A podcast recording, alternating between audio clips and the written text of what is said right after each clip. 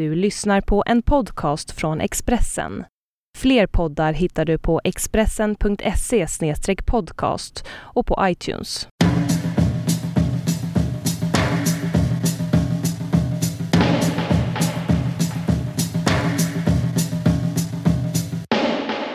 Jag tycker det är kul. Ska vi prata lite om det? Nej, vi gör inte det.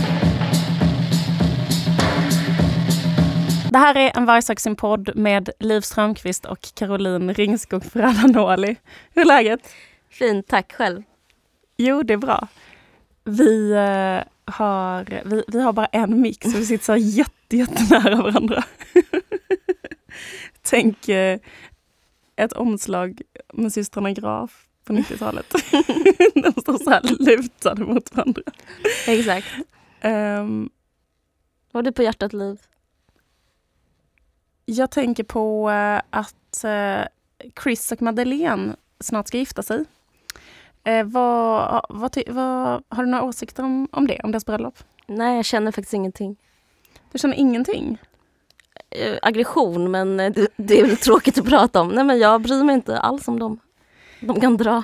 Jag förstår. Jag kommer ihåg för att du hade, när det var Victoria och Daniel som gifte sig, då hade du exakt samma, du var så otroligt eh, aggressiv, kommer jag ihåg. Eller du var så negativ till dem på ett sätt som... För det var ändå liksom hela Sverige liksom ryktas med ändå av en sån slags så här, eh, bröllopsyra, kommer jag ihåg. Men eh, jag kommer ihåg det då att du var så här, du, eh, du bara liksom fräste typ, när man försökte bara, jag försökte bara så adressera någonting och säga någonting om det. Då var det bara så, du var så jävla provocerad av dem. Du är så, en sån brinnande antimonarkist. Stämmer. Själv då? Jag vet ju vad du tycker, men berätta för Nej, men alltså jag eh, är ju också självklart, eftersom jag inte är efterbliven, så är jag liksom inte eh, för monarki, vilket ingen tänkande människa kan vara. Många är det. Många är för. Jo, jag vet, men det finns inga argument för. Eller det finns inga Nej. rimliga argument. Nej, men... Om man inte totalt vill återgå till ett sånt feodalsamhälle. Det kanske finns några som vill det också. Men, men hur känner du inför det här bröllopet? Det är så konstigt så nära varandra. Ja, ja det är superkonstigt. jo, jag är så jävla intresserad på ett jättekonstigt sätt. Jag, liksom, jag, jag är svinintresserad av Chris och svinintresserad av Madeleine. Jag har just gjort en 15 sidor lång serie som bara handlar om Chris O'Neill. Som heter eh, Vi måste prata om Chris, heter den. men, eh, men, men den handlar mest om, eh, om att han är så hedgefondmäklare det är två intressen som sammanfaller. Dels är jag intresserad av kungafamiljen och dels är jag intresserad av eh, det globala finanskapitalet. Och nu är det liksom en representant för varje så här, eh, mm, globala maktsystem som gifter sig som en slags yin och yang. Så det är väldigt symboliskt, äktenskapet. Men en sak som jag funderar på det är så här, eh, om det kommer blossa upp en ny debatt om monarkin nu. Mm. För att eh, det var ju någon slags lite halvhjärtad debatt. Eh. Mm, Republikanerna vädrade luft förra, förra omgången. Jag tycker det är så roligt, eh, folk som är republikaner, för det finns liksom, eh, jag menar jag är självklart mot monarkin själv och så, men det finns också en viss kategori republikaner som är så här eh, att man är kanske en typ en liberal skribent som inte tycker att någonting i det här samhället är fel överhuvudtaget. Inte har någon åsikt som är liksom eh, man kanske sitter i en sån, eh, man kanske kommer från en sån gammal släkt typ av eh, skrivande människor. Man kanske är med i pennklubben, sitter i en sån sjua på Östermalm med en sån kakelugn, öronlappsfåtöljer, gamla skolans humanist. Eh, varm, kanske vän av yttrandefrihet, mm. liberala värderingar. Jag vet inte, skitsamma. Och så sitter man kanske och skriver, tycker olika saker om kulturfrågor, kanske skriver saker som handlar om kvinnors åldrande eller sånt där. Väldigt så, I vanliga fall. Men så har man en åsikt som är där man verkligen så här ryter när det till. till. När det hettar till. Och då är man, om man får välja en radikal åsikt, då är det att man är emot monarkin. Mm. Och jag tycker det är lite LOL. Fattar du vad jag menar? Ja men det är jättekul, jag ser dem också framför mig. Typ att det är så här, jag är aldrig edgy men nu får jag vara, nu, jag, liksom det finns, det så här, finns det något missförhållande som de överhuvudtaget kan vakna till över i samhället? Man, det är som att man petar på dem med en käpp hela dagarna och så de reagerar inte för någonting. man bara, man bara typ, förstår Absolut, du? Vad absolut. som helst, Afrikas horn, kunde inte bryta med min. Alltså, Nej, vet, nej, nej, nej. Sen är det bara så här, sen plötsligt bara hickar de till så är det så här, eh, har ni tänkt på en sak? Det är att monarki är antidemokratiskt. Ja. Och så är man så här, ja men för helvete. Du är liksom en intellektuell. Ja, men det, det finns en mys, en 40-talist-mysare. Liksom. Ja. Kanske någon som ja, har alla nummer av Moderna Tider, någon som är så här, eh, bor bra, liksom, har det bra, har barnbarn typ. Hela den grejen. Men jag, alltså, jag, jag tycker det är väldigt kul, jag håller med dig, det, de finns. Men jag tycker på riktigt det är en viktig fråga. Eh, jag, Vad tycker du är den viktigaste frågan? Ja, men, eh, jag tänker, ja men den är rätt så viktig för att eh, den har liksom i förlängningen så handlar det om fördelning. Alltså av, jag är emot att de får ett apanage. Ja. nu börjar jag, nu hettar det till. nej, nej men, nej, men liksom, om man bor Ja. i Stockholm så liksom så det här, så här är Stockholm för mig. Jag cyklar till Söder, träffar en kompis. Då cyklar jag, tvingas jag cykla förbi det här slottet. Mm. Och då liksom eh, eh, då går någonting sönder i mig. För, jag tänk, för det bara står där. Bor de ens där? Bor någon där? Vad, vad har- på slottet? Absolut ingen Jag har aning. aldrig, ingen har varit i slottet, det bara finns där samtidigt. Den jag vet att man går förbi där på första maj och då skriker man så här, ockupera slottet, 800 rum. Var ska vi bo? Där ska vi bo. Ja, men det är mina, det, det, det är faktiskt, jag håller, det är bra, ett bra, en bra ramsa. För grejen är så här, samtidigt så händer det här. Eh, folk, alltså kids, eh, mår eh, skit i Husby som är liksom exakt som slottet. Fast tvärtom. Det, är, det, är liksom, det, är ett bevi, alltså det är ett argument mot monarkin att det finns bara liksom några stationer bort, eller rätt så långt bort, så är det liksom total misär. Total avsaknad av apanage, eller vad man ska säga det. Eh, vad ska man säga, alltså typ sociala resurser, alltså från stat, pengar från staten. De får ingenting. Och till slut så börjar liksom de ragea, vilket är helt förståeligt för att det är så jävla hög arbetslöshet, allt är bara helt åt helvete. Och sen så är det typ någon som bara har helt liksom fantasi, mycket pengar som, som de får av staten. Alltså det, det är väl fel fördelat. Jag, jag kan inte typ tycka det är lugnt med monarkin. Nej, jag tycker inte heller att det är lugnt. Um, jag bara känner, ibland kan jag känna så här, det finns så många eh, positioner i det här samhället som på något sätt är ärftliga. Alltså Ja. på grund av det sociala arvet menar jag. Ja, Och att så här, det är ju ärftligt, mer konkret ärftligt. ja, Jag menar, nästan allting i samhället, nästan alla, nästan alla andra eh, positioner i samhället är också ärftliga. Ja. Alltså av, eh, av sociala skäl. Alltså det är så här, man blir ungefär det som ens föräldrar blev. Ja, absolut. Men det gör väl inte att monarkin ska Nej, vara, ofredad? Nej, absolut inte. Jag bara menar att det är ett så övertydligt exempel så att jag nästan känner att det är så här, det är väl mest att det är liksom att det är så enkelt att se. Om man önskar att Mm. de människorna som kritiserade monarkin också skulle vara så här om man kollar på Chris och Madeleine till exempel så Ja. upplever jag att Chris förtjänar en osannolik mängd kritik på grund av att han eh, jobbar med att köpa och sälja hedgefonder. Mm. Eh, som är så här, eh, någon slags så modern alkemi där man tar så här, eh, människors bostadslån och på något sätt så blir det som pengar på ens eget konto på Cayman Islands. Ingen fattar hur det funkar. Det finns bara vissa som, och det är liksom de som eh, tjänar deg på all social misär i hela samhället. Mm. Ehm, Jag tycker att staten borde placera Chris och Madeleine i Husby. alltså jag, jag önskar, jag skämtar, Ja. roligt skämt, men jag, jag skämtar inte. Jag Nej. tycker de borde bo i Husby och typ eh, hålla på med, liksom försöka eh, bygga en entreprenad där. Liksom. Eh, jag vet inte, jag, jag, jag blir... Jag märker nu, jag blir faktiskt arg på riktigt när jag tänker på det här med ja, monarkin. ja. Jag börjar så här, ehm, jag måste ta en konjak.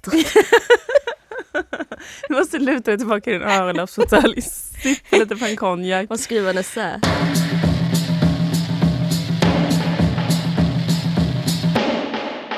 Nej men det här med Husby, Ja. eh, det var en sak som fick mig att eh, verkligen så här, eh, se rött också angående hu Husby. För att eh, jag satt och bläddrade i en, eh, vad fan heter det, ett avsnitt heter det inte? En, en upplaga, en, ett exemplar av Dagens Industri. För Ja. att jag var på flygplatsen.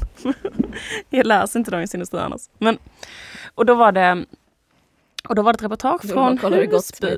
Jag skulle bara kolla hur mina hedgefonder hade gått.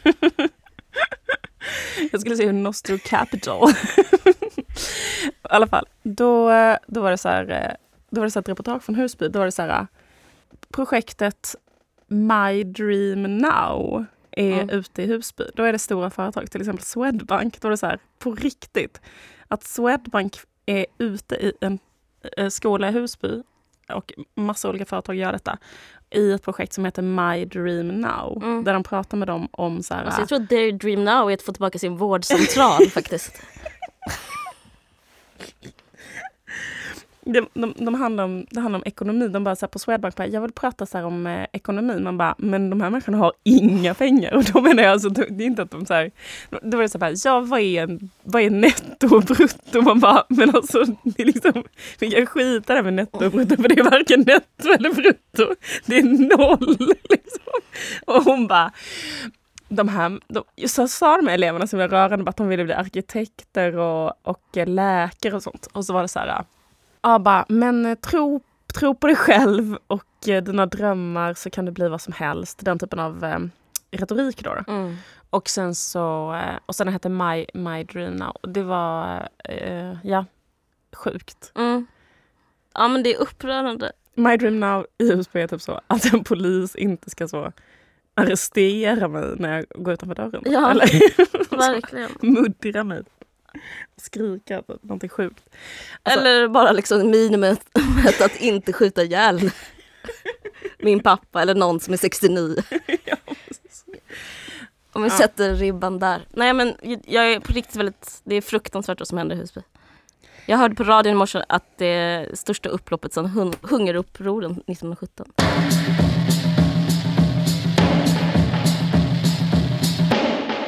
Beyoncé Japp. Gör um, H&M reklam Mm. Vad är din åsikt om det? Jo, nu känner jag att det här, den här podden är på väg att bli good cop, bad cop. Att jag kommer säga något negativt igen. Säger jag verkligen positiva saker? Är det inte bara en bad cop och en gnällig cop vid sidan om? Jo, okej, du är bad, Bad och jag, och girl jag bad gone och gnällig. Eh, nej, men jag tycker det är förkastligt att hon... Eh, eh, jag tycker, eller liksom, vad ska man säga? De hate the player, hate the game. Hate H&M skulle jag säga. Det känns så himla så... Just nu med det som hänt i Bangladesh så känns det kanske inte... Eh, det känns så jävla ofräscht med H&M. Du tänker på den här fabriken som har rasat in och typ tusen människor har dött. Jag tänker på den typ Och så vidare. Eh, ja, det de tusentals människor Ja. som har dött. Det måste väl säga att det inte är H&M's fabriker Nej. som har eh, rasa, taket rasade in på men det är H&M har entreprenad i de, vissa av de fabrikerna. Ja, alltså, exakt. Och grejen är att när jag tittat på alla, Mm. för jag var inne på Monkey idag till exempel och handlade kläder och då kollade jag på dem och då var de så här made in Bangladesh. Mm. Och, alla, och anledningen till det, så till exempel Monkey, Gina Tricot, Ja. American Apparel, eh, Calvin H&M, Klein, Calvin Esprit, ja.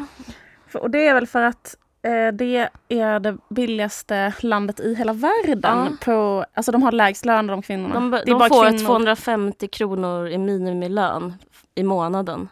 Och det är liksom... 11 kronor om dagen och sådär. Ja, och det är lika mycket vad typ en topp på H&M kostar.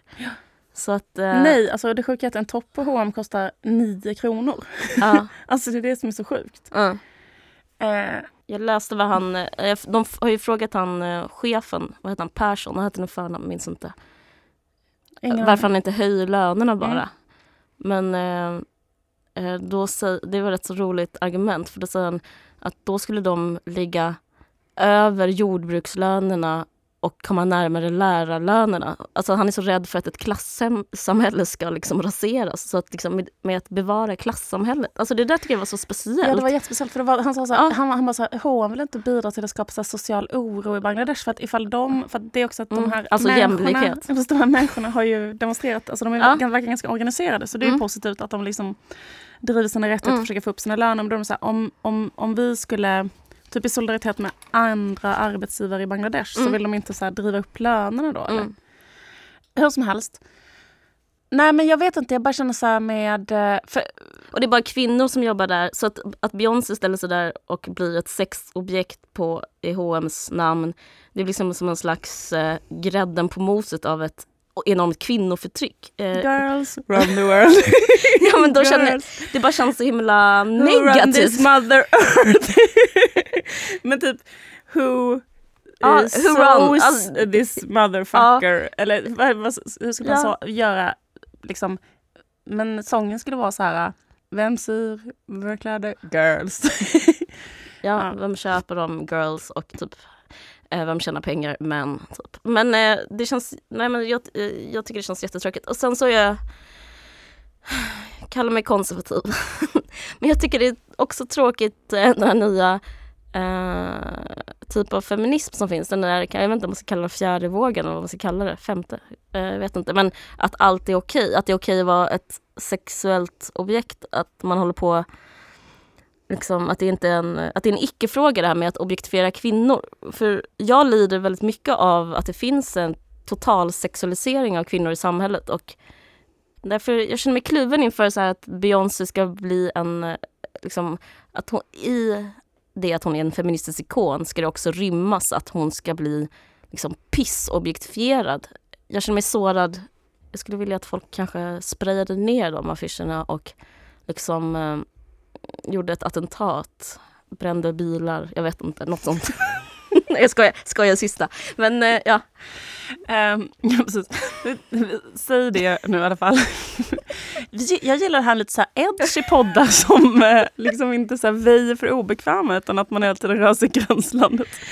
Men eh, nej men jag bara Ja, men det måste- med en objektifiering. Jag tycker det är för jobbigt och Ja, jag, tycker jag tycker det är synd. eh, Det, det är så jag känner, du frågar vad tycker du om att Beyoncé är på H&M's Mm, affischer? absolut. Men jag kommer ihåg, ja, men det, det stämmer en, en grej därför att eh, det var ju en det fanns ju en era i början av H&M's eh, affischkampanj där det verkligen var rutin att man eh, sprayade ett kvinnotecken varje gång man gick förbi. morgonpisset. Det var så morgonpist, man liksom gick upp, gnuggade sömnen i ögonen. Eller liksom där vi bodde fanns det för sig bara en. Det fanns en Det finns en reklampelare. reklampelare. Men, men, eh, men den har ju till exempel du och jag, jo, jag minns inte ens Det var själv, så men här. du har berättat det för mig. Ja, Ja, jag kommer men- inte ens ihåg det, för det- jag gjorde det så himla Det ofta. var, det var Österlen, Ja. tänk Österlen. Ulf Lundells Österlen. Tänk Rapsfält. Tänk Rapsfält. Ja, Vi befinner oss eh, mitten av 90-talet.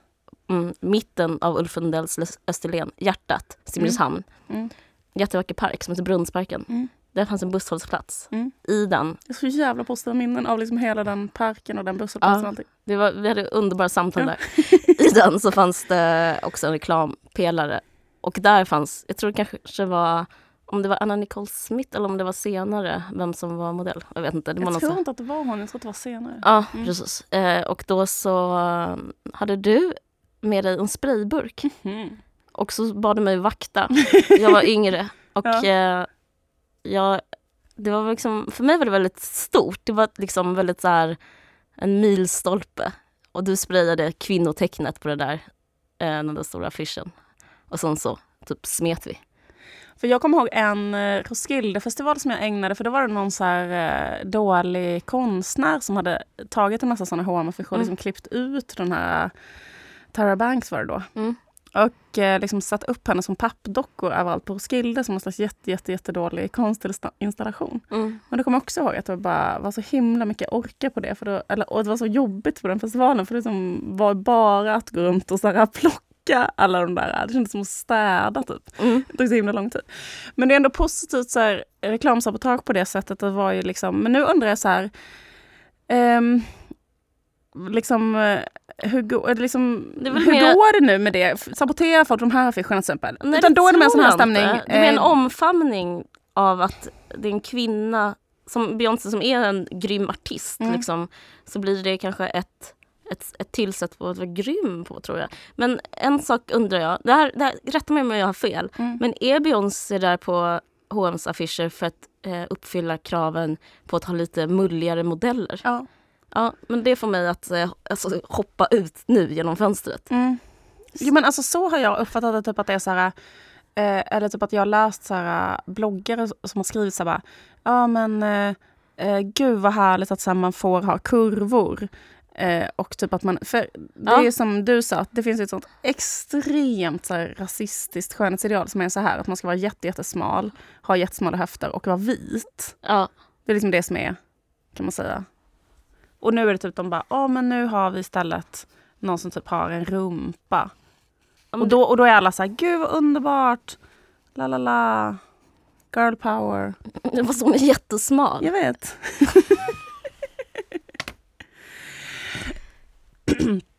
jag tycker också det är så en, en, en sak som jag eh, reagerar över det är så här att eh, jag kollar på en dokumentär om Beyoncé, den här filmen om henne. Och Mm. jag tycker att hon, jag liksom känner att jag älskar henne när jag kollar på det där. Mm, mm. Jag känner att jag vill vara henne och jag vill ligga med henne. Mm. Alltså samtidigt. Jag känner att hon är fantastisk på alla sätt. Mm. Utstår något underbart. Men jag tycker det är så jävla konstigt att hon gör H&M-reklam av skälet att hon måste ha så osannolikt mycket deg redan. Alltså jag kan liksom inte komma på någon som kan ha så mycket pengar. Mm. Hon är alltid med på sådana listor över de som är mest betalda. Bla bla. Hon är gift med den som har, är den mest. Bäst betalda. Hur Mm. mycket pengar Jay-Z har Ja. är sjukt. Ja, hon tjänar mer än honom till och med. Ja, okej. Läste det. Ja. Okej. Eh, och sen så såg jag en, och sen, jag tycker det är så jävla konstigt att liksom bara, behöver du de extra...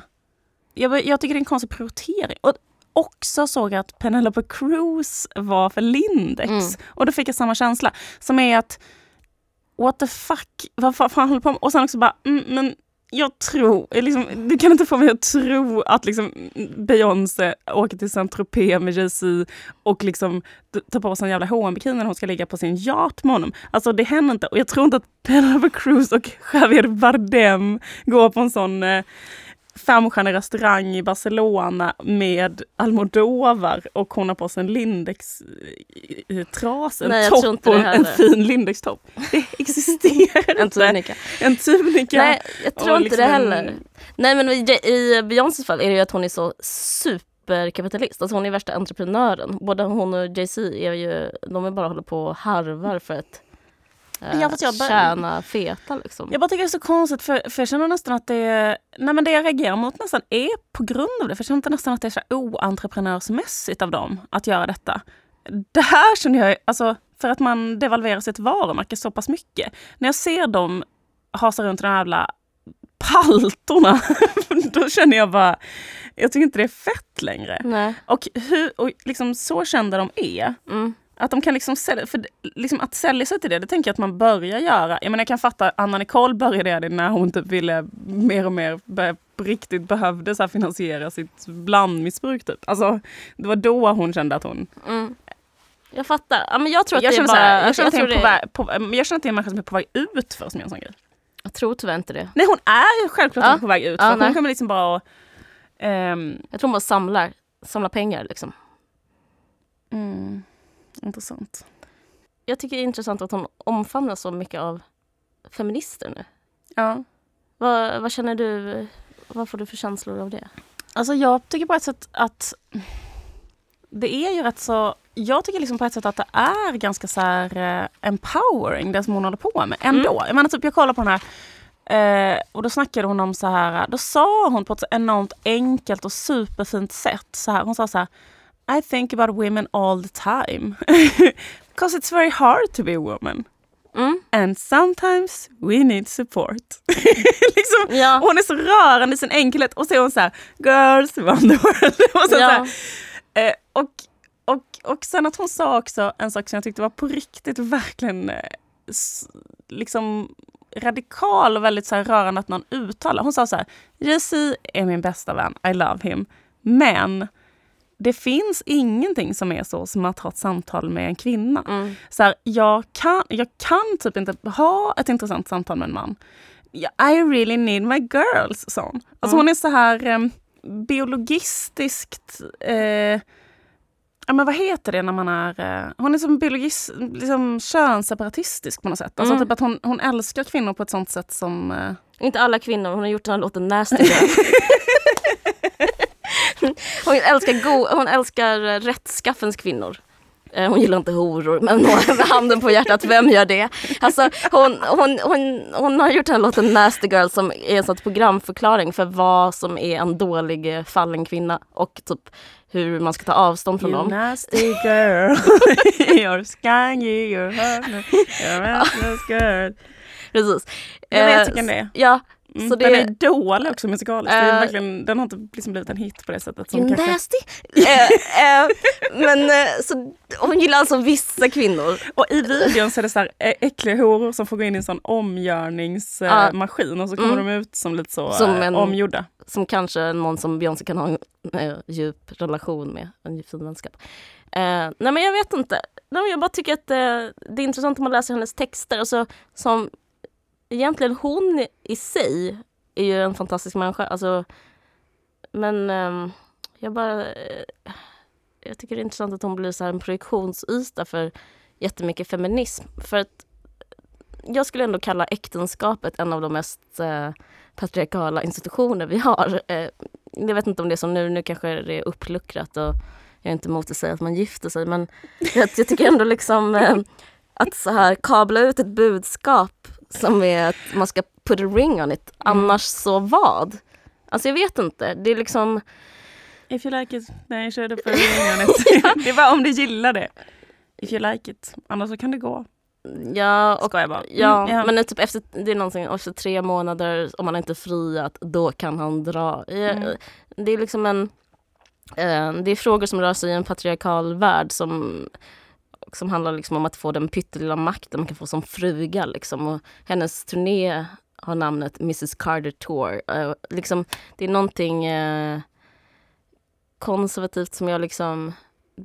Det skadar min romantik om att så här, vi är på väg någonstans. Det, det drar mig tillbaka i någonting, något jävla piss kan man säga. Ja men absolut, för det är ju så här, eh, alltså, ja, men så är det verkligen, alltså att alla hennes låtar handlar om att så här, ehm, Eh, liksom eh, bara försöka manövrera inom det minimala utrymme som ges. Typ att så här, äh, vad fan heter det? Alltså jo men att det handlar liksom också jättemycket om att, att liksom eh, typ vara assnygg och sitta och dominera och sen så ska hans kille så här inte vara otrogen. Och sen ska man liksom hålla honom så, whippa honom så jävla hårt så att han friar, kommer med blommor en gång om dagen.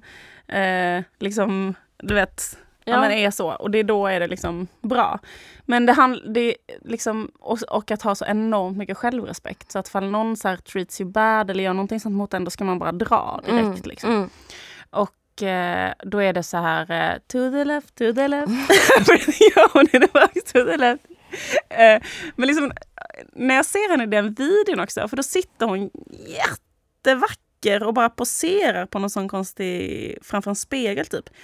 Och säger så att sin kille bara, eh, för han har typ varit otrogen, bara eh, ut härifrån, la la la, du är så jävla mm, replaceable. Nu kommer det en ny hank bara utanför dörren en sekund senare. Du vet, så här. Men det är någonting som är förtryckande med att vara så, så mot sig själv. För att det är inte så kul. Man har så mycket självrespekt som man aldrig kan ha kul. Man är bara duktig, präktig, duktig, präktig, gör allting rätt. Äger, är en chef, bestämmer. Alltså så här, det är någonting så otroligt... Eh, det är hemskt liksom tycker jag. Ja, också inom de givna ramarna. Ja, Alltså precis. det, Det är så jävla liksom eh, känslomässigt. Eller det är så himla... Jag vet inte, det är så jävla hårt. ja, det är rätt sätt. så ofritt. Jag Ja. skulle beskriva det som ett, ett, ett ofritt liv. Liksom. Att hålla på och avteckna sig mot Bibeln i stort sett. Ja, Det är så kristet liksom. Mm. Ehm, ja. Men hon är ju väldigt eh, kristen och hon pratar ju jättemycket om det i sin dokumentär. Eller i dokumentären så pratar hon också, det kan man också tycka är lite stötande. Fast jag gillar henne på något sätt så pass mycket ändå så att när jag tittar på henne när hon pratar om Jesus så blir jag Mm. ändå berörd. Men då sa hon till exempel så här, Mm. vilket verkligen är stötande. Hon bara, ibland undrar jag varför jag är så himla fortunate, liksom varför jag har fått så mycket i mitt liv, varför jag är så Mm. himla himla lyckosam. Mm. Och då bara, och det tror jag är för att, och sen började hon gråta när hon berättade detta. Det är för att min eh, mormor bad så himla mycket böner till Jesus till min mamma. Och min mamma är result- och jag är ett resultat av min mormors och min mammas böner. Eh, jag är... Min framgång är liksom Jesus gåva för att min mormor och mamma har bett så mycket för mig. Mm. They lit candles, they said their prayers. Man bara säger jaha och eh, Men jag undrar... någon har ja. inte gjort det för eh, de barnen på Afrikas horn då eller? Eller fattar du? Men det blir så konstigt. Ja, det är sinnessjukt. Men, men, men jag undrar kanske om hon har den kärleken till Gud som förebild för hela hennes så här romantiska syn eller kärleksförhållande. För det är ju typ att man är kär i Gud, eller om man tror på Gud, då är det typ en kille som aldrig säger emot. Då bara liksom, det blir bara bättre och bättre och bättre och man bara man visar sig så god som möjligt och man bara får mer och mer tillbaka och det finns liksom aldrig en motsättning. Det är ett sidospår. Jo, men, det tror jag. För att hon um, sa så här I look at my husband and I feel love and it is God's love. It's Mm. God. It's God. Hon bara pratade hela tiden om det. Det är Gud som är här Mm. nu.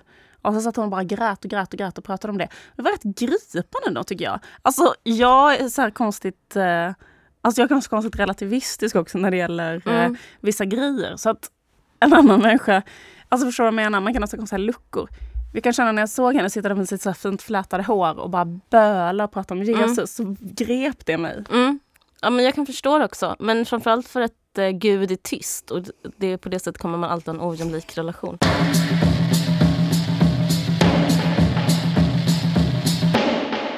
Men jo, men vi pratade innan om det där med vilken, för att hon kommer från ett så här jättekonservativt så här, eh, hem. Ja. Och vi pratade innan om just på grund av hennes jävligt konservativa värderingar som framförs ofta i hennes låtar och så. Mm. Om hon var, för att hon, att hon, hon var ju kanske först republikan och blev sen demokrat. Ja. Kanske. ja, men det måste nog blivit nu. Michelle Obama kall, kallar henne bra, uh, she's a great role model. Det kan hon ju inte liksom, Nej, de eh, dissa. Liksom. high-fivar ju med eh, Beyoncé och Jay-Z hela dagarna. Alltså, det är ju deras bästa vänner. Ja. Jag tänker att de spelar basket med dem och sånt. Mm. Men jag tror att hennes originalfamilj, Beyoncés eh, biologiska pappa och mamma, är republikaner. Och det här baserar ju också på att hennes pappa har fått ett han har skilt sig från hennes mamma nu Mhm. och fått ett nytt barn med en Scrubs-skådis. Mhm. Eh, Och det barnet heter Nixon. Källa internet. Men är inte det kul? Det är väl kul. Då, eh, alltså det avslöjar vad hans politiska åsikt. Hans hjärta sitter. Mm. Jo, men eh, jag tänkte, nej, jag började tänka på um, alltså, grej, alltså det här med att hon är inte så fri. Det är kanske det som jag skulle tycka var ballare om hon kanske var, eh, jag vet inte, ja, men lite tjock och lite slapp och lite så här, inte orkar vara med på H&M, inte orkar liksom eh, sjunga en hymn så fort det, någon bad henne. Att hon bara liksom var lite, vad ska man säga, lite mer rebellisk. Det saknar jag hos henne. Jag tänker på en annan sån stor kvinnlig artist som är Sinead O'Connor. Mm. Som, hon har inte alls samma status på grund av att hon förvaltar inte sitt kändisskap alls på samma sätt. Men hon har till exempel blivit en katol- katolsk präst, alltså oerkänd katolsk präst. I, eh, men man får inte bli präst som kvinna, men då är hon ändå det. Och liksom, vad mer? Hon, och sen så liksom... Det är verkligen girls around the world. Ja, verkligen. Verkligen försöker. Och sen så när den grejen inte gick så blir hon så här rastafari-präst. Och hon har typ så här eh, bytt ut så här irländska flaggan mot så här rastafari-färgerna. Hon bara håller på och ravar hela dagarna. Och jag, jag bara tänker liksom jag kan bara så önska mig den typ av... Eh, det känns som så här, den gamla skolans feminism lite. Att vara bara så här rejva och vara helt galen. Hon till exempel gifte sig med en kille som var drogterapeut. Men sen så är hon eh, weedmissbrukare så att hon så här, tvingar honom att åka ut till så här, jättedåliga kvarter i Irland. Jag tycker kul, jag tycker det räcker med att hon kommer från Irland, det är jätteroligt. Och sen så slutar med att de sitter med typ en shitload of crack i knät. Och då så, ja, så skiljs de där och då. Liksom. då sa, men, men då sa hon att hon hellre väljer typ weedet än honom. Liksom, ändå. Att hon, att hon, jag bara tänker, jag menar inte att Beyoncé ska vara så, men om hon skulle vara pyttelite så, kanske inte jag skulle så här, gnälla om att hon sexualiseras på daglig basis. Och, jag vet inte. Jag, jag känner liksom, jag vet, inte, jag vet inte poängen med att jag ska ha en sån jävla duktig duktig flicka som förebild. Jag har lite svårt att Hon se känns, det. när jag tittar på den dokumentären så fick jag väldigt mycket känslan av att hon är som den tjejen som var populärast i ens klass. Mm. Den som är absolut sötast, typ så söt, så fantastisk så det går liksom inte att föreställa sig någon som är så söt och så perfekt så här, Mm. när man går kanske på mellanstadiet. Och som också är snäll. Mm. Typ en sån snäll diktator. Som Mm. liksom vet allt, gör allt rätt, har så här helt perfekt allting, Mm. fina kläder, så här hårt flätat med så här kanske färgmatchade. Det är en slags Mm. tjej Mm. som också är um, liksom maktfullkomlig Mm. och superkontrollerad.